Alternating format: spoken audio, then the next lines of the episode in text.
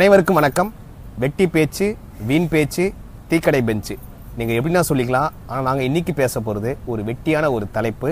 அதில் நம்மளுடைய கருத்து என்ன அப்படின்னா, ஆங்கிலத்தில் மாப் மைண்ட் செட் அப்படின்னு ஒன்று சொல்லுவாங்க. கேள்விப்பட்டிருப்பீங்க. Mob mind set mob mind செட்னா ஒரு குழுவாக சேர்ந்து ஒருத்தவங்க பண்ணுறதை பார்த்துட்டு நாம் தன்னிச்சையாக பண்ணுறது தான் மாப் மைண்ட் செட். இப்போது ஒரு நிகழ்ச்சிக்கு போகிறீங்க, யாராவது பேசுவாங்க, ஒருத்தவங்க எங்கேருந்தோ ஒருத்தவங்க கை தட்டும் போது நாமளும் சேர்ந்து கை தட்டுவோம். இதுதான் வந்து மாப் மைண்ட் செட். கூட்டத்தோட கோவிந்தா போடுறது, கூட்டத்தோட கோவிந்தா போகிறது அப்படின்னு நம்பிக்கை இருக்கவங்க சொல்கிறது. நம்பிக்கை இல்லாதவங்களுக்கு ஆங்கிலத்தில் சொல்கிற வார்த்தை மாப் மைண்ட் செட். மிருகங்களுக்கும் மனிதர்களுக்கும் ஒரு மிகப்பெரிய வித்தியாசம் என்னென்னா, இந்த மாப் மைண்ட் செட். மிருகம் ஒரு பத்து மிருகம் பண்ணுறத இன்னொரு மிருகம் பார்த்து பின்பற்றாது, அதோட குணம் இல்லாமல் இருந்தால். ஆனால் மனிதர்கள் மட்டும்தான் நமக்கு இல்லாத ஒரு குணமாக இருந்தாலும், ஆனால் கூட்டத்தில் மற்றவங்களாம் பார்க்குறாங்களே அப்படின்றதுக்காக ஒரு மைண்ட் செட்டில் வருவோம். இப்போ இப்போ இப்படி சிக்னல் கிராஸ் பண்ண மாதிரி சிக்னல் கிராஸ் பண்ண மாதிரி நமக்கு இல்லையா? மிருகத்துக்கு தானா? மிருகத்துக்கு நல்ல அறிவு இருக்குது. அப்போ ஆட்டு மந்தையோடு போகிறது அந்த மாதிரி, ஆட்டு மந்தையோடு போகிறது அதோட பழக்காது. அதுதான் வந்து மாப் மைண்ட் செட்டில் ஹேர்ட் மெக்கானிசம் வேறு, அது அடுத்தது. அது ஹேர்ட் பிஹேவியர் வேறு, மாப் மைண்ட் செட்டுன்றது வேறு. மாப் மைண்ட் செட்டில் உத உதாரணத்துக்கு நான் சொன்னது வந்து கைத்தட்டுதல். அதே மாதிரி ஒரு திரைப்படத்தில் ஒருத்தவங்க சிரித்தாங்கன்னா எல்லாருமே சிரிக்கிறது ஒரு மாப் மைண்ட் செட். இப்போ நான் உங்ககிட்ட கேட்க வேண்டியது, உங்கள் வாழ்க்கையில் குறிப்பிட்ட சில குணநலனுக்காக மாப் மைண்ட் செட்டை நீங்கள் எப்பயாவது பின்பற்றிருக்கீங்களா அப்படின்ட்டு தருணங்கள்லையோ அல்லது அந்த குணநலன்களுக்கு ஏற்ற மாதிரி. இப்போ நீங்கள் உதாரணத்துக்கு ஒன்று சொன்னீங்க, சிக்னலில் கிராஸ் பண்ணுறதுன்னு. அந்த சிக்னலில் கிராஸ் பண்ணுறதுல அப்படி என்ன மாப் மைண்ட் செட் இருக்குது? உங்களை பொறுத்த வரைக்கும் சிக்னல் கிராஸ் பண்ணுறதுல அந்த மாப் மைண்ட் செட்ன்றது எங்கே நீங்கள் பார்த்தீங்க? எனக்கு தனித்துவாக இப்போ அனுபவம் கிடையாது. இப்போ நீங்கள் திடீர்னு மாப் மைண்ட் செட்னு சொன்னதுனால. ஆனால் இப்போ நம்ம பார்த்துறதுங்கிறது வந்து ரொம்ப ரொம்ப ஆபத்தானதுங்கிறது மாதிரி தான் நான் நினைக்கிறேன். ஏன்னா நமக்கு சுற்றி என்ன நடக்குதுங்கிற ஒரு உணர்வே இல்லாமல் ரெண்டு கால் போகுதுங்கிறதுனால தானும் பின்பற்றிட்டு போகிறதுங்கிறது வந்து ரொம்ப ரொம்ப முட்டாள்தனமாக இருந்துக்கிட்டு இருக்கும். அதனால அது நல்லதா கெட்டதான்னு பார்த்துட்டு பண்ணணுங்கிறது தான் நான் என்னோட கருத்தாக நான் சொல்லுவேன். அதான் நீங்கள் சொல்ல வேண்டியது. சிக்னலில் ஒரு குழுவாக நிற்கும் போது நாம் எல்லாருமே வந்து சில பேர் வந்து மொபைல் பார்த்துட்டு இருப்பாங்க, சில பக்கத்தில் பேசிகிட்டு இருப்பாங்க. நமக்கு முன்னே இருக்கவங்க நடக்க ஆரம்பித்தோடனே நம்ம என்ன ஏதுன்னு தெரியாமல் பச்சை போட்டாங்க அப்படின்னு சொல்லிட்டு போகிறது தான் ஒரு மாப் செட்டு தான் வந்து தமிழ் தெளிவாக்கா வந்து சொல்கிறாங்க. தேங்க நீங்கள் சொல்லுங்கள், உங்களை பொறுத்த வரைக்கும் மாப் மைண்ட் செட்னே நீங்கள் பின்பற்றிய ஒரு தருணம். நான் இந்த புளியை பார்த்து பூனைக்கு சூடு போடுற மாதிரி ஒன்று கான்செப்ட் இருக்குல்ல, அந்த மாதிரி தான் சில நேரங்களில் மேடையில் ஏறும்போது நமக்கு முன்னாடி ஒருத்தவங்க ஏதாவது ஒன்று பண்ணியிருப்பாங்க, அதோடைய வைப்லேயே மக்களும் இருப்பாங்க. இப்போ அந்த மக்களுடைய வைப்பு நெகட்டிவாக அல்லது ஏமாற்றம் அடையாமல் இருக்கிறதுக்காக நான் ஒன்று பண்ணுவேன். அங்கே தான் நான் பல்பு வாங்குவேன். அந்த இடத்துல சில நேரங்களில் நான் யோசிப்பேன், சே இதை நான் பண்ணியிருக்கக்கூடாது, அவனை பார்த்து நான் இதை பண்ணிட்டேன். அது காமெடியாக இருக்கலாம் அல்லது ஏதாவது ஒரு தேவையில்லாத ஒரு கருத்தை இது பண்ணியிருக்கலாம். அந்த மாதிரி நிறைய இடத்துல நான் பல்பு வாங்கியிருக்கேன், முக்க வாங்கியிருக்கேன். அதாவது சில சமயத்தில் ஆகுனா பாடகர்கள் அவங்களுக்கு தெரிஞ்ச ஒரு நாட்டிய மூமெண்ட்டை பண்ணும்போது அவங்களுக்கு அடுத்து வர பாடகர் வேற வழி இல்லாமல் அதையே பின்பற்ற வேண்டிய ஒரு தருணம் வரதும் அதுதான் ஒரு மாப் மைண்ட் செட். அதுக்காக நீங்கள் சொல்லுங்கள், உங்களை பொறுத்த வரைக்கும் மாப் மைண்ட் செட் எங்கே நீங்கள் பின்பற்றிருக்கீங்க? நானா நான் வந்து சிக்னலில் நிறைய தடவை பண்ணியிருக்கேன். ஏன்னா நமக்கு முன்னாடி நிறைய பேர் நின்றுட்டு இருக்கும்போது சம்டைம்ஸ் அந்த பச்சை விழுதா ரெட்டான்னு தெரியாது. அப்படியே போகும்போது கும்பலோட கும்பலாக நானும் க்ராஸ் பண்ணி போயிருக்கேன். அங்கே பாதியில் நிற்கும் போதெல்லாம் அந்த மாதிரிலாம் தடுமாறி இருக்கேன். அந்த மாதிரி நான் நிறையா ஓகே பண்ணியிருக்கேன். நான் மனிதர்களுக்கும் மிருகங்களுக்கும் வித்தியாசம் சொன்னேன் மாப் மைண்ட் செட்டில். முதல்ல ஒன்று ஆரம்பிக்கிறேன், தானம். தானம் செய்வதில் மாப் மைண்ட் செட் இருக்குன்னு நினைக்கிறீங்களா இல்லைன்னு நினைக்கிறீங்களா? அது கண்டிப்பாக இருக்குது. நான் அதை ஆழமாக ஒத்துக்கிறேன். தானம் செய்வதில் அது எந்த அளவுக்குங்கிறது வந்து கொஞ்சம் கொஞ்சம் வித்தியாசப்படும். ஆனால் அந்த உணர்வு வந்து இருக்கிறவங்களுக்கு அவங்க பண்ணுறாங்க, நம்மளும் பண்ணலாம் அப்படிங்கிறது இது ஒரு நல்ல விதமான மாப் மைண்ட் செட்டாக நான் சொல்லுவேன். ஏன்னா பெண்களை பொறுத்த வரைக்கும் இன்னொரு வீட்டில் பண்ணிட்டாங்க அப்படின்னுட்டு புடவை வாங்குறதுலேருந்து நகை வாங்குறதுலேருந்து இல்லை ஒரு வீட்டுக்கான ஐட்டம் வாங்குறதுலேருந்து அவங்க வீட்டில் வாங்கிட்டாங்க வாங்கணும் அப்படிங்கிற ஒரு உணர்வு இருக்கிறதுல வந்து இந்த அந்த உணர்வுக்கு பதிலாக இந்த தானம் பண்ணுறதுல அவங்க வீட்டில் அவங்க அதை பண்ணிட்டாங்க அப்படின்னு பார்த்துட்டு நம்மளும் அது ஒரு பத்து ரூபாயாக இருந்தாலும் சரி பத்து டாலராக இருந்தாலும் சரி. ஆனால் அந்த மைண்ட் செட்டுங்கிறது வந்து ரொம்ப நல்ல மைண்ட் செட் தான் நான் நினைக்கிறேன். ஓகே, இந்த தானம் பண்ணுறதுல ஒரு உதாரணம் சொல்லுவாங்க. எவ்வளோதான் நம்ம வந்து அது தானம் வாங்குறவங்ககிட்ட சொல்கிறதுனா, உங்கள் தட்டில் காலி தட்டு வச்சுட்டு போய் யார்கிட்டையும் போய் நிற்காதீங்க. அதுதான் நான் உதாரணமாக வச்சேன். ஏன்னா நான் சென்னையில் வேலை பார்க்கும்போது அந்த ரயில்வே ஸ்டேஷனை கிராஸ் பண்ணும்போது நிறைய பேர் யாசகம் கேட்பதற்காக உட்காந்துருப்பாங்க. அவங்க கேட்கும்போது யாருடைய தட்டுலையுமே காலி தட்டு இருக்காது. எல்லாத்துலேயுமே காசு இருக்கும். அது அவங்க முன்னாடி போட்டவங்களாம் இருக்காது. அதே போல் எல்லா சில இடங்களில் நீங்கள் அந்த கைத்தட்டலாம் அப்படி தான் ஒரு பத்து பேர் செட் பண்ணி வச்சுருப்பாங்க. இவங்க கைத்தட்டினா அவங்க கைத்தட்டுவாங்க. இந்த தானம்னு வரும்பொழுது ஒரு ரெண்டு மூணு பேர் போடும் பொழுது பின்னாடி வர்றவங்களுக்கு அது ஒரு அந்த உணர்ச்சியாக உந்து சக்தியாக இருக்கும். அந்த மாதிரி இடத்துல சரி நமக்கு முன்னாடி போகிறவன் போட்டுட்டு போகிறான். அதே போல் நம்ம குழுவாக போகும்போது நண்பர்களோட போகும்போது நம்ம நண்பன் ஒருவன் தெரிஞ்சவன் போட்டால் கூட நம்ம மறுபடியும் பரிசு எடுக்க வேண்டிய சூழலில் தள்ளப்படும். நீங்கள் இந்த இடத்துல வந்து இப்போ தியாகம் சொன்னதை வச்சு எனக்கு என்ன கருத்து தோணுதுன்னா, இப்போ இந்த காலகட்டத்தோட கனெக்ட் பண்ணணும்னு தோணுதுன்னா, இப்போ வாட்ஸ்அப் குரூப் வந்து எதுக்காக இருந்தாலும் ஆரம்பிச்சு விடுவாங்க. நம்ம வந்து ஒரு இதை போட்டுட்டு இதில் யாராவது கலந்துக்கிறீங்களா இல்லை இதை எடுத்து பண்ணுறீங்களா அப்படின்னு சொல்லி ஒரு அது போட்டு நம்ம போய் வெறும் அந்த செய்தியை மட்டும் போடும்போது ஒருத்தரும் ஒன்று அதுக்காக போடுறவங்க என்ன பண்ணுவாங்க, ஒரு பேரை போட்டு நம்பர் ஒன் அப்படின்னு போட்டு விட்டு உமாசங்கர் அப்படின்னு போட்டு விட்டோன்னா அடுத்த பார்க்குறவங்க வந்துட்டு சரி இன்னும் ஒருத்தர் பேர் கொடுத்துட்டாங்க நம்மளும் கொடுத்துருவோம் அப்படிங்கிறத வந்து போடுறதுங்கிறது அந்த ஒரு இப்போ தியாகம் சொன்னதும் அதோட கனெக்ட் பண்ணுறதுக்கு எனக்கு தோணுது. இப்போ தானத்தில் நீங்கள் சொல்லுங்கள் ராதிகா, உங்களை பொறுத்த வரைக்கும் மாப் மைண்ட் செட் தானத்தில் இருக்கா இல்லையா? ஆக்சுவலி மாப் மைண்ட் செட் தானத்தில் இருக்குது. ஆனால் நான் அந்த மாதிரி பண்ணது கிடையாது. மற்றவங்க போடுறாங்கன்னு சொல்லிட்டு நான் தானம் பண்ணதே கிடையாது. ஏன்னா நான் தானமே பண்ண மாட்டேன். அதெல்லாம் நான் பண்ணது கிடையாது. ஆனால் அவங்க சொன்ன வாட்ஸ்அப்பில் சொன்ன மாதிரி ஒரு குரூப்பில் நான் இருந்தப்போ அந்த யூடியூபோட ஓனரை என்ன பண்ணாரு, நான் சப்ஸ்கிரைப் பண்ணிட்டேன் அப்படின்னு ஒரு மெசேஜ் அனுப்பிச்சாரு. பின்னாடியே எல்லாரும் சப்ஸ்கிரைப் பண்ணிட்டீங்களா, நானும் நானும் வரிசைக்கு மெசேஜ் வந்தது. ஓ பரவாயில்ல, இது நல்லா இருக்கே அப்படின்னு எனக்கு தோணுச்சு. இது வந்து இப்போ தானத்தில். இப்போ அடுத்தது நம்மளுடைய அந்த பர்ச்சேசிங் கெப்பாசிட்டி அல்லது பர்ச்சேசிங் பிஹேவியர், அதாவது ஒரு பொருளை வாங்கும் போது மாப் மென்டாலிட்டி நாம பின்பற்றுமா இல்லையா? நீங்கள் சொல்லுங்கள் தமிழ்ச்செல்வி. ஓகே, நான் முதல்ல அந்த பேசும்போதே அந்த உதாரணத்தை நான் சொல்லிட்டேன். ஆனால் ஏன்னா அது நம்ம பெரும்பாலான இதில் காட்சிகள்லையும் சரி வீடுகள்லையும் நமக்கு தெரிஞ்சவங்களையும் அந்த மைண்ட் செட் இருக்கிறதுங்கிறது இருக்குது. பர்ச்சேசிங்கில் மாப் மைண்ட் செட். பர்ச்சேசிங் வீட்டில் ஏதாவது ஒன்று நகையிலேருந்து ஆரம்பித்து வீட்டு சாமான்கள்லேருந்து வாங்குறது அப்படிங்கிறது எனக்கு இருக்குது. ஆனால் எனக்கு அந்த மைண்ட் செட்டு கிடையவே கிடையாது. அதை எதனால் நான் இது எனக்கு தெரிய வந்ததுன்னா, நான் சின்ன பிள்ளைங்களா இரு பசங்க சின்ன பிள்ளைங்களா இருக்கும்போது அவங்கள்ட்ட பச சொல்லி அது வந்து அவன் அந்த அது வச்சுருக்கான் அப்படின்னு வந்து வந்து சொன்னதுமே நான் முதல்ல சொன்னது அது அவங்க பிள்ளை பிள்ளைங்கள்ட்ட சொன்னது அதுதான். யார் எது வச்சுருந்தாலும் அதை அவங்க வச்சுருக்காங்க, நீங்கள் எடுத்துகிட்டு போகும்போது நீங்கள் வச்சுருக்கீங்க, அவங்க வச்சுருக்காங்கங்கிறதுக்காக நம்ம வாங்கக்கூடாது அப்படிங்கிறத அந்த பழக்கங்கிறது எனக்கு இல்லைங்கிறத அப்போ தான் நான் அதை ஃபீல் பண்ணினது. அதனால ஆனா ஒரு ஒரு ஒரு அறிமுகம் இல்லாத ஒரு இடத்துல ஒரு உணவு வாங்கணும்னு போகும்போது வரிசையா கடைங்க இருக்கும்.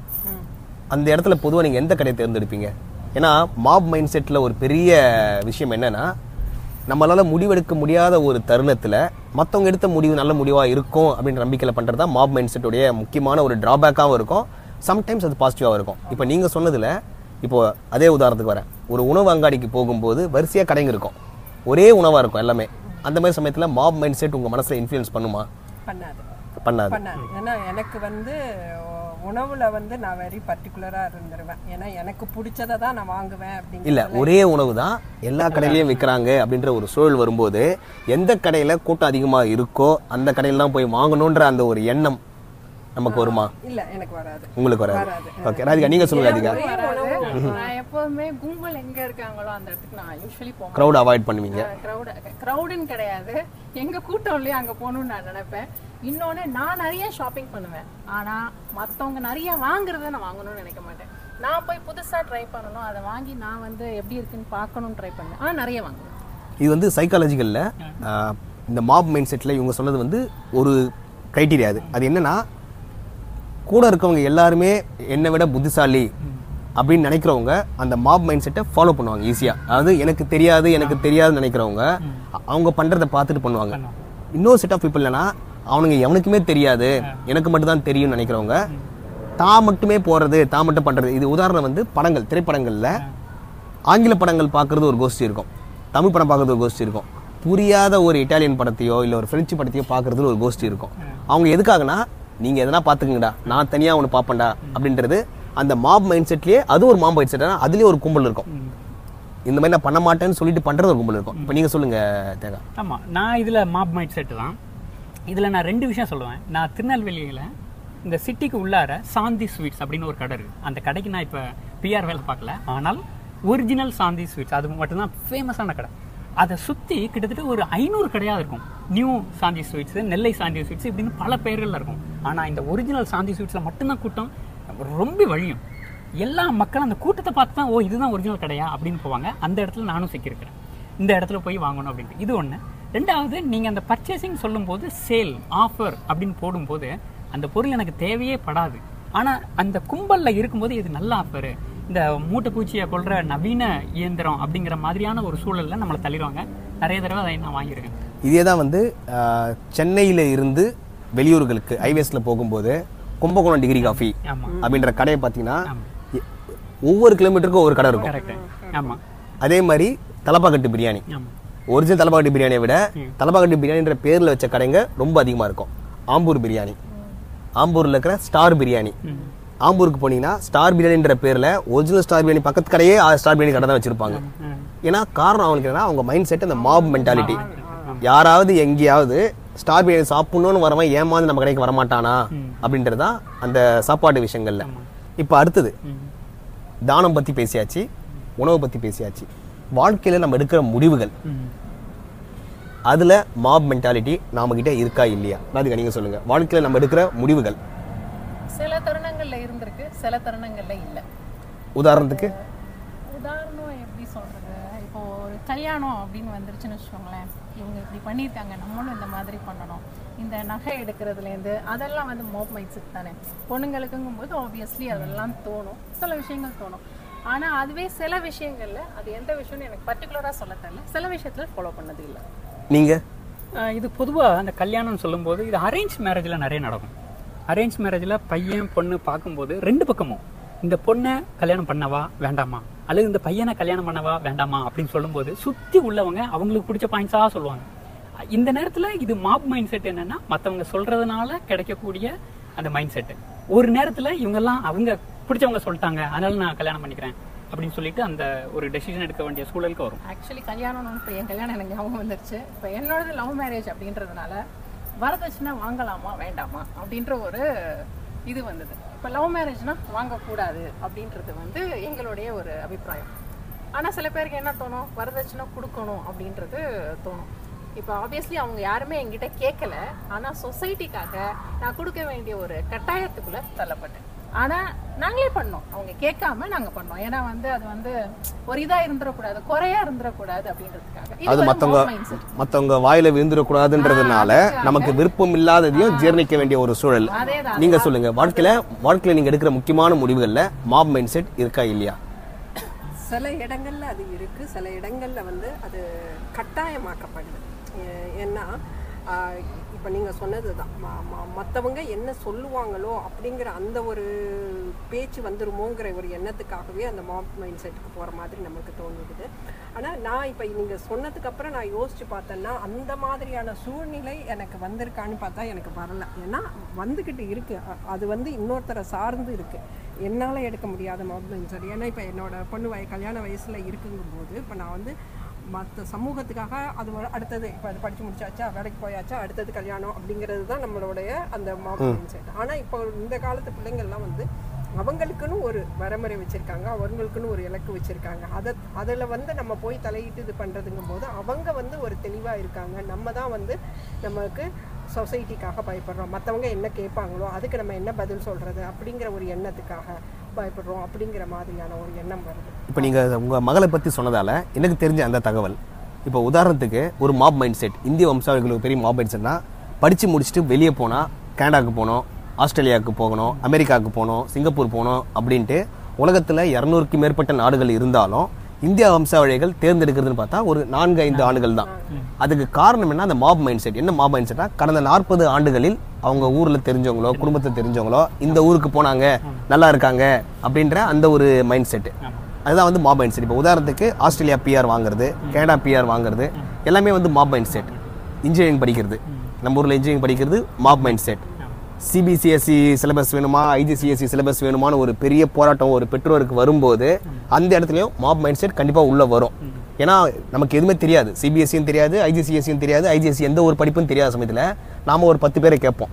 அந்த பத்து பேரை சொல்கிறத வச்சு தான் நம்ம முடிவெடுப்போமே தவிர உண்மையாக நம்ம பிள்ளைக்கு எது உபயோகமாகுன்றதை நம்மளால் புரிஞ்சுக்க முடியல. ஏன்னா நம்ம தப்பான முடிவு இல்லை, நம்ம முடிவு எடுக்கிறதுக்கு நமக்கு கொடுக்கப்பட்ட அந்த டேட்டா தான் அந்த மாப்.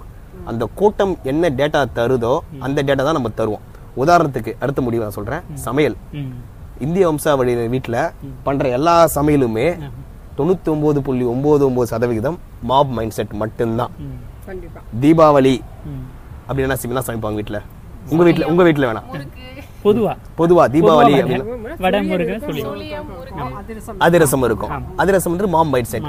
பல பேருக்கு காரணம் தெரியாது, அது ஒரு நம்பிக்கை, அது மூட நம்பிக்கையாக இருக்கலாம், நல்ல நம்பிக்கை இருக்கலாம், ஆனால் ஒரு நம்பிக்கை அது அதிரசம் செய்யணும் அப்படின்னு. ஆனால் அதுக்கான வரலாறோ கதையே தெரியாது. தீபாவளி அதிரசம், மொட்டை அடிச்சா திருப்பதி, காது கொடுத்தனா மொட்டை அப்படின்றது அதுக்கான சம்பிரதாயங்கள் இருக்கலாம். ஆனா அது ஒரு மாப் மைண்ட் செட். அவங்க என்ன சொல்லுவாங்க, எங்க மொட்டை அடிச்சிங்க அப்படின்னு கேட்பாங்க முதல் கேள்வி. அடுத்தது குலதெய்வத்துக்கா அந்த ஒரு வார்த்தை வரும். ஏன்னா அவங்க கடந்து வந்த பாதையில மொத மொட்டைனா குலதெய்வம், அதுதான் வந்து மாப் மைண்ட் செட். வாழ்க்கையில் நம்ம எடுக்கிற முடிவுக்கு வேற ஏதாவது ஒரு பெரிய முடிவு, தப்பான முடிவு, ஆனா மாப் மைண்ட் செட்டால எடுக்க வேண்டிய ஒரு சூழல் வந்திருக்கு அவங்களுக்கு.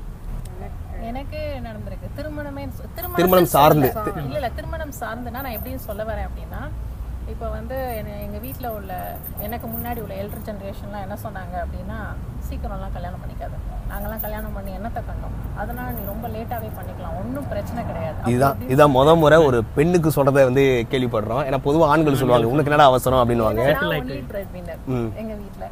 ஸோ அதனால என்ன பண்ணாங்க அவங்க வந்து, நீ பண்ணிக்காத அப்படிலாம், நீ வந்து பண்ணிக்காத, பண்ணி என்ன பிரயோஜனம் இருக்க போகுது, அதனால நீ ஜாலியாக இரு, இப்போதைக்கு நீ லேட்டாக பண்ணிக்கலாம் அப்படின்னு சொல்லிட்டு நான் லேட் மேரேஜ் தான் நான் பண்ணினேன்.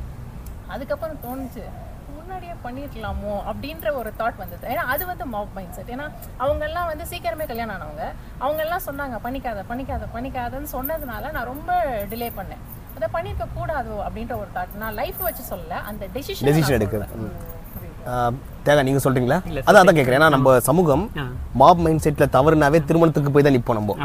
அதனாலதான் அதனாலதான் நானு திருமணம் சாராததுன்ற நமக்கு தெரியாது, ஆனா ஒரு பெரிய முடிவு எடுத்திருப்போம். இப்போ உங்களுக்கு தயக்கம் இருந்தா நான் எந்த லோனும் ஆரம்பிக்கிறேன். உதாரணத்துக்கு கூட அப்படித்தான். அப்போ வந்து இந்த கம்ப்யூட்டர் சயின்ஸ் எடுத்தா நல்லா அந்த வேலை பயங்கர பூம்ல இருக்குப்பா, நீ படிச்சானா உடனே உனக்கு ஒரு வேலை அப்படின்னு சொன்னதுனால நான் எம்சிஏ படிச்சேன்.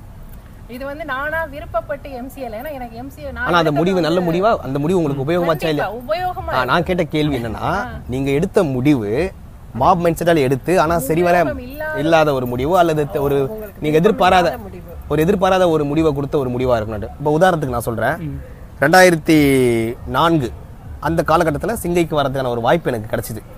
சிங்கைக்கு அதே சமயத்தில் அமெரிக்காவுக்கும் ஒரு வாய்ப்பு கிடைச்சிச்சு. நான் அப்போ வந்து அமெரிக்காவுக்கு போகணும் அப்படின்னு சொல்லிட்டு அமெரிக்காவுக்கு போயிட்டேன். ஆனால் காலப்போக்கில் அமெரிக்காவில் ரொம்ப நாள் இருக்க முடியாது, சி இந்தியா தான் பெட்ரு, தாயகத்துக்கு வரதான் பெட்ரு அப்படின்னு வரும்போது வேறு என்ன பண்ணலாம், இந்தியாவுக்கு பக்கத்தில் நாடு எதுக்கு போகலாம் அப்படின்னு நம்ம பார்க்குறதுக்குள்ளேயோ நமக்கு முன்னாடி பல பேர் சிங்கைக்கு வந்து ஆல்ரெடி செட்டில் ஆகிட்டாங்க. அதாவது இந்தியாவை விட்டு வெளியே பறந்ததில் எங்கள் குடும்பத்துலேயோ இல்லை சமூகத்துலேயோ மொதல் பேட்சில் நான் இருந்தாலும் செட்டில் ஆனது, வெளிநாட்டில் செட்டில் ஆனது அப்படின்னு வரும்போது இன்றைக்கு வரைக்கும் செட்டில் ஆகாமல் சுற்றிட்டு இருக்கோம். அதுக்கு காரணம் என்னன்னா, ரெண்டாயிரத்தி நான்குலேயே அந்த முதல் வாய்ப்பையே நான் பயன்படுத்தி இருந்தால் அந்த மாப் மைண்ட் அப்போ என்னன்னா, சிங்கப்பூர் பக்கத்தில் இருக்கு, நீ எப்பனா வரலாம், அமெரிக்காவில் ஒரு வாய்ப்பு கிடைக்குதா போ போ போன்ட்டு சுற்றி இருக்கவங்களாம் சொன்னதால். ஏன்னா அவங்கள பொறுத்தவரைக்கும் சிங்கப்பூர்ன்றது கேன், அமெரிக்கான்றது ரொம்ப ரொம்ப கஷ்டம். ஆனால் எனக்கு அமெரிக்கா அமைஞ்சதால் போயிட்டேன். இப்போ முடிக்கிறேன். என்னை பொறுத்த வரைக்கும் நான் மாப் மைண்ட் செட்டில் எடுத்த ஒரு மிகப்பெரிய ஒரு தவறான ஒரு முடிவுன்னா, ஃபஸ்ட்டு வந்து அந்த ஆப்ஷனை இக்னோர் பண்ணது தான். இந்த மாதிரி நிறைய இருக்கும், ஆனால் நான் உணர்ந்த ஒரு தவறுனா அதுதான். அந்த மாதிரி நீங்கள் உணர்ந்துருக்கீங்களா? இது எக்ஸாக்டாக சினாரியோ சேம் தான். நானும் இது ரெண்டாயிரத்தி பத்து அந்த வாக்கில் சிங்கப்பூருக்கு வந்துட்டு இங்கே அந்த டைமில் பிஆர் நிறைய கொடுத்துட்டு இருந்தாங்க. அந்த ரெண்டாயிரத்தி ஒம்பது அந்த காலகட்டங்களில் பிஆர் என்னுடைய ஃப்ரெண்ட்ஸ் எல்லாருமே பிஆர் அப்ளை பண்ணு அப்ளை பண்ணுன்னு சொன்னாங்க. நான் ரொம்ப வழுக்க டைமாக இதுதானே பக்கத்தில் தானே இருக்குது அப்படின்னு சொல்லி அமெரிக்கா போனேன். ஆனால் அமெரிக்கா வாழ்க்கை பிடிக்காமல் மறுபடியும் இந்தியாவுக்கு போயிட்டு இங்கே வந்து நிற்கும்போது இன்ன வரைக்கும் பிஆர் அட்டையே தர மாட்டேங்கிறாங்க. அந்த மாப் மைண்ட் செட்டில் நான் பண்ண தவறான இது வந்து அமெரிக்கா போனது. அங்கே இருந்தது குறைந்த காலமாக இருந்தாலும் கூட அது ஒரு யூஸே இல்லையோ அப்படிங்கிற தாட் இருந்தது. இங்கே இருக்கிற ஒரு மிகப்பெரிய ஆப்பர்ச்சுனிட்டியாக நான் மிஸ் பண்ணதாக நம்ம வந்து எந்த ஒரு நாளையும் நம்ம குறை சொல்லலாம். நம்ம சொல்கிறது இல்லைன்னா, நம்ம எடுத்த அந்த முடிவு காலத்தோடு எடுக்காத காரணம் நாம் மட்டும் இல்லை, அந்த சுற்றி இருந்த ஒரு கூட்டம். ஆமாம், அப்படி நீங்கள் நினைக்கல அவர் பிஆர்னு சொன்னதுனால நாங்கள் வந்து முன்னாடியே வந்துட்டாலும் அப்போ வந்து பிஆர் அப்ளை பண்ணணுங்கிற ஒரு எண்ணம் இருக்கலை இல்லை. ஆனால் எல்லாரும் கணவரோட ஃப்ரெண்ட்ஸுங்க எல்லாரும் வந்து பிஆர் அப்ளை பண்ணிட்டாங்க. இவங்க எடுக்காமல் இருந்துட்டு பிஆர் அப்ளை பண்ணுங்க அப்ளை பண்ணுங்கன்னு சொல்லி அப்ளை பண்ணினதுனால பெனிஃபிட் ஆனதுங்கிறது தான். ஏன்னா அதுக்கு முன்னாடி இப்போ தியாகா பிஆர் இதாக லீடு எடுக்கலைன்னா எனக்கு வந்து நான் யோசித்து பார்த்தப்ப எனக்கு ஒன்றும் அந்த பிடிக்காமல் எடுத்து அது நல்லதாக கெட்டதாக போனதுங்கிறது எனக்கு ஒன்றும் இல்லாமல் இருந்துச்சு. இப்போ அது சொன்னதுங்கும் போது ஓ இது இப்படி தானே நடந்துச்சு நமக்கு அது, ஏன்னா அது வந்து ஒரு இருபத்தொம்போது வருஷத்துக்கு முன்னாடி அது அப்படி தானே நடந்தது அப்படிங்கிற மாதிரி இருந்தது. அதனால பிஆர் கிடைச்சதுனாலங்கிறது வந்து பலன் அதுக்கப்புறமா தெரிய ஆரம்பிச்சது. ஸோ இது இது வந்து ஏன்னா அப்போ வந்து இங்கே சிங்கப்பூரில் வந்து வேலையாக செஞ்சாச்சுன்னா அப்போ உடனே அடுத்தது அடுத்த ஸ்டெப்பு வந்து மாப் மைண்ட் செட்னால பிஆர் அப்ளை பண்ணுறது, அடுத்த பிஆர் வந்துச்சுனால உடனே வீடு வாங்குறது, இதுதான் அடுத்தடுத்த ஸ்டெப்பாக இருக்கும். ஸோ உங்களுடைய அந்த மாப் மைண்ட் செட் உங்களுக்கு உதவி பண்ணியிருக்கு, உதவி பெரிய பெரிய உதவி பண்ணி பெரிய உதவி பண்ணியிருக்கு அப்படின்னு தான் சொல்லலாம். இப்போ நம்ம முடிக்கிறதுக்கு முன்னாடி நம்மளுடைய மாப் மைண்ட் செட்டுன்றது மனிதனாக பிறந்த யாராக இருந்தாலும் சரி, அந்த மனித குலத்திற்கேனா அந்த மாப் மைண்ட் செட்டை நம்ம வந்து வெளிப்படையாக ஏற்றுக்கிறது இல்லை. ஆனால் நம்ம அதில் உந்தப்படுறோம், தள்ளுறப்படுறோம். இப்போ ஒரு படத்துக்கு நீங்கள் முதல் நாளே நீங்கள் போனீங்கன்னா யார் யாராவது போனாலும் நம்ம அந்த மாப் மைண்ட் செட்லாம் வருதுன்னா படத்தை நம்ம வந்து ஓய்வாக ஒரு நாலு நாள் கழித்து பார்த்தாலும் அதே படம் தான். ஆனால் அந்த மாப் மைண்ட் செட் என்ன சொல்லுதுன்னா first day first show FDFS நான் போயே ஆகணுன்றது ஒரு மாப் மைண்ட் செட். அடுத்தது புதுசாக ஒரு ஓட்டர் தருவாங்களா உடனே போய் பார்க்கணும் அப்படின்றது மாப் மைண்ட் செட். டிசம்பரோ ஜூனோ உங்களுக்கு ஒரு ஹாலிடே வருதா எல்லாரும் வந்து ஜப்பானுக்கு போகிறாங்களா நாமளும் ஜப்பானுக்கு போவோம் அப்படின்றது ஒரு மாப் மைண்ட் செட். ஸ்ரீலங்காவுக்கு போகிறாங்களா நம்மளும் ஸ்ரீலங்காவுக்கு போவோன்றது ஒரு மாப் மைண்ட் செட். தானம் பண்ணுறாங்களா நம்மளும் தானம் பண்ணுவோன்றது ஒரு மாப் மைண்ட் செட். யாராவது ஒருத்தவங்க தப்பாக பேசுகிறோன்னா அங்கேயும் நாமும் தப்பாக பேசுகிறதும் ஒரு மாப் மைண்ட் செட். இவ்வளோ நம்ம பாசிட்டிவாக பேசியிருந்தோம். சில நெகட்டிவ் விஷயங்கள் அதுலேயும் மாப் மைண்ட் செட் மிக அதிகமாக உலகத்துடைய எக்கனாமி மட்டும் இல்லாமல் அந்த மனித தன்மையை சீரழிக்குது. எங்கேயாவது ஒரு வன்முறை நடக்குதுன்னா வன்முறைன்னு பார்த்தீங்கன்னா அதை பண்ணுற பெரும்பாலும் அந்த மாப் மைண்ட் செட் சம்மந்தமே இல்லாமல் ஒருத்தர் கல்லெடுத்து அடிக்கிறதுனால சுற்றி இருக்கவங்க எல்லாம் கல்லெடுத்து அடிப்பாங்க. ஒருத்தர் ஒரு பேருந்தை கொளுத்துனா சுற்றி இருக்கிற எல்லாருமே பேருந்தை கொளுத்துவாங்க. ஏன்னா அந்த மாப் மைண்ட் செட்டில் நம்ம அதில் விழுந்துடுறோம். இது வந்து நம்ம வந்து வெளியே வந்துட்டோமா எவ்வளோ தான் படித்தாலும் வெளியே வந்துட்டோமான்னு கேட்டால் எனக்கு தெரிஞ்சு இல்லை. ஏன்னா எமோஷ்னலி நம்ம ட்ரிகர் ஆகும்போது அந்த மாப் மைண்ட் செட் வரும். ஒரு உதாரணத்துக்கு சமீபத்தில் நான் விமானத்தில் பிரயாணம் பண்ணும்போது விமானம் கேன்சல் ஆகிடுச்சு அப்படின்னும் போது என் கூட சேர்ந்து பயணம் பண்ணுறவங்க யாருமே வந்து படிக்காதவங்க, படிப்பு விஷயம் எல்லாருமே வந்து அவங்க அந்த ஏர்போர்ட்டுக்குள்ளே வரும்போது அவங்களுடைய முகம் பாடி லாங்குவேஜ்லாம் பார்த்திங்கன்னா ஒரு ஹாப்பி பாசிட்டிவ் அந்த எனர்ஜியோட வராங்க. அவங்க விமானம் கேன்சல்டுன்னு தெரிஞ்ச உடனே அந்த மாப் மைண்ட் செட் உள்ளே வருது, கத்த ஆரம்பிக்கிறாங்க, கோவப்படுறாங்க, ஏற்றுக்க மாட்டுறாங்க. ஆனால் அவங்க திரும்பி ஒரு மறு ஏற்பாடு செஞ்ச உடனே பழநிலைக்கு போயிடுறாங்க. அதே மாதிரி சிரிச்சாப்புலேயே அவங்கள பார்த்துட்டு ரொம்ப நன்றிங்க நாங்கள் கிளம்புறாங்கன்னு சொல்கிறாங்களே தவிர அதுக்கு முன்னாடி ஒரு இரண்டு மணி நேரத்துக்கு அவங்க பண்ண அந்த அட்டகாசங்களை வந்து அந்த மாப் மைண்ட் செட் மறந்துடுது. காரணம் என்னென்னா எல்லாம் கத்துனாங்க நானும் கத்துனேன், எல்லாரும் திட்டினானுங்க நானும் திட்டினேன். அப்படி தான் வந்து இந்த மாப் மைண்ட் செட். நான் உங்ககிட்ட இப்போ கேட்குறது என்னென்னா நம்ம எதுக்கு போகிற எந்த ஒரு முடிவாக இருந்தாலும் அது நம்மளுடைய முடிவா அல்லது குருட்டாம்போக்கில் நான் நீங்கள் கோவிந்தான்னு சொன்னீங்க, நான் சொல்கிறது அது வந்து குருட்டாம்போக்கில் அப்படின்றது தான் சரியான வார்த்தை. குருட்டாம்போக்கில்னா எவனோ ஏதோ பண்ணால் நம்மளும் சேர்ந்து பண்ணுவோம் அப்படின்றது தான் அந்த மாப் மைண்ட் செட். ஸோ நான் உங்கள்கிட்ட வேண்டி கேட்குறது எதிர்காலங்களில் ஒரு முடிவெடுக்கும் போது அந்த மாப் மைண்ட் செட் நம் வாழ்வில் எவ்வளவு தாக்கம் ஏற்படுகிறது, நாம் பண்ணுற அந்த மாப் மைண்ட் செட்டில் மற்றவங்க வாழ்க்கையில் எப்படி தாக்கம் ஏற்படுத்துறதை உணர்ந்து ஒரு நல்ல முடிவை எடுப்போம்னு நினைக்கிறேன். முடிக்கிறதுக்கு முன்னாடி உங்களுடைய கருத்துல தான் நீங்கள் சொல்லலாம். இந்த இதில் வந்து மாப் மைண்ட் செட்டும் போது சமூகத்தின் தாக்கம் வந்து அது வந்து ரொம்ப அது ஏன்னா அடுத்தவங்க பண்ணுறாங்கங்கிறதுக்காகன்னு தான் நம்மளுக்குங்கிறது அதுதான் அந்த மாப் மைண்ட் செட்டோட ரூட்டாக இருக்குங்கிறதுன்னுட்டு. ஸோ அப்போ அது வந்து பிள்ளைங்கள்லேருந்து ஆரம்பித்தோம்னா அந்த பிள்ளைங்கள அந்த அந்த பள்ளிக்கூடத்தில் சேர்த்தாச்சு, நம்ம பிள்ளைங்களையும் அந்த பள்ளிக்கூடத்தில் சேர்க்கணும், அந்த பிள்ளைங்க அவங்க அதை படிக்கிறாங்க நம்மளுக்கும். ஸோ ஒரு அந்த அந்த ஒரு சொசைட்டிக்காக பார்த்து நம்மளும் பண்ணணுங்கிறதுன்னுட்டு. ஸோ அந்த பிள்ளைங்களுக்கு விருப்பு வெறுப்பு என்ன, நமக்கு என்ன, அதனால நல்லது கெட்டது என்ன அப்படிங்கிறத வந்து யோசித்து பண்ணணுங்கிறத தான் நீங்கள் சொல்கிறீங்கிறதுன்னுட்டு. ஸோ அதுதான் மாப் மைண்ட் செட்டை வந்து நம்மளுக்கு வந்து அந்த இடத்துல நம்ம அந்த மைண்ட் செட்டை கொஞ்சம் கண்ட்ரோலாக வச்சுக்கிட்டோம்னா நல்லா இருக்குங்கிறது தான் என்னோட கருத்து. சிக்னல் கிராஸ் பண்ணும்போது எல்லாரும் கிராஸ் பண்ணுறாங்க, கிராஸ் பண்ணாமல் அந்த பச்சை மனுஷன் வந்துட்டானா அவன் துடிக்கிறானான்னு பார்த்துட்டு நம்ம அதை நடந்தோம்னா நல்லா இருக்கும்ங்கிறது தான் நான் சொல்லுவேன். நீங்கள் ஏதாவது கருத்து சொல்லுங்களா தேவை? ஆமாம், இது இது ஒரு தவிர்க்க முடியாத ஒரு மனோபாவமாக நான் பார்க்குறேன். ஏன்னா ஊரோட ஒத்துவாள் அதுதான் சில நேரங்களில் சொல்லுவோம். அந்த பாஷா படத்தில் வர மாதிரி தான் எல்லாரும் போனாங்களாடா நீயும் அவனையா நின்னீங்க அதனால தானே ஒன்றே பண்ணான் அந்த மாதிரியான ஒரு டைலாக் தான் நம்ம வாழ்க்கையில் வரும்.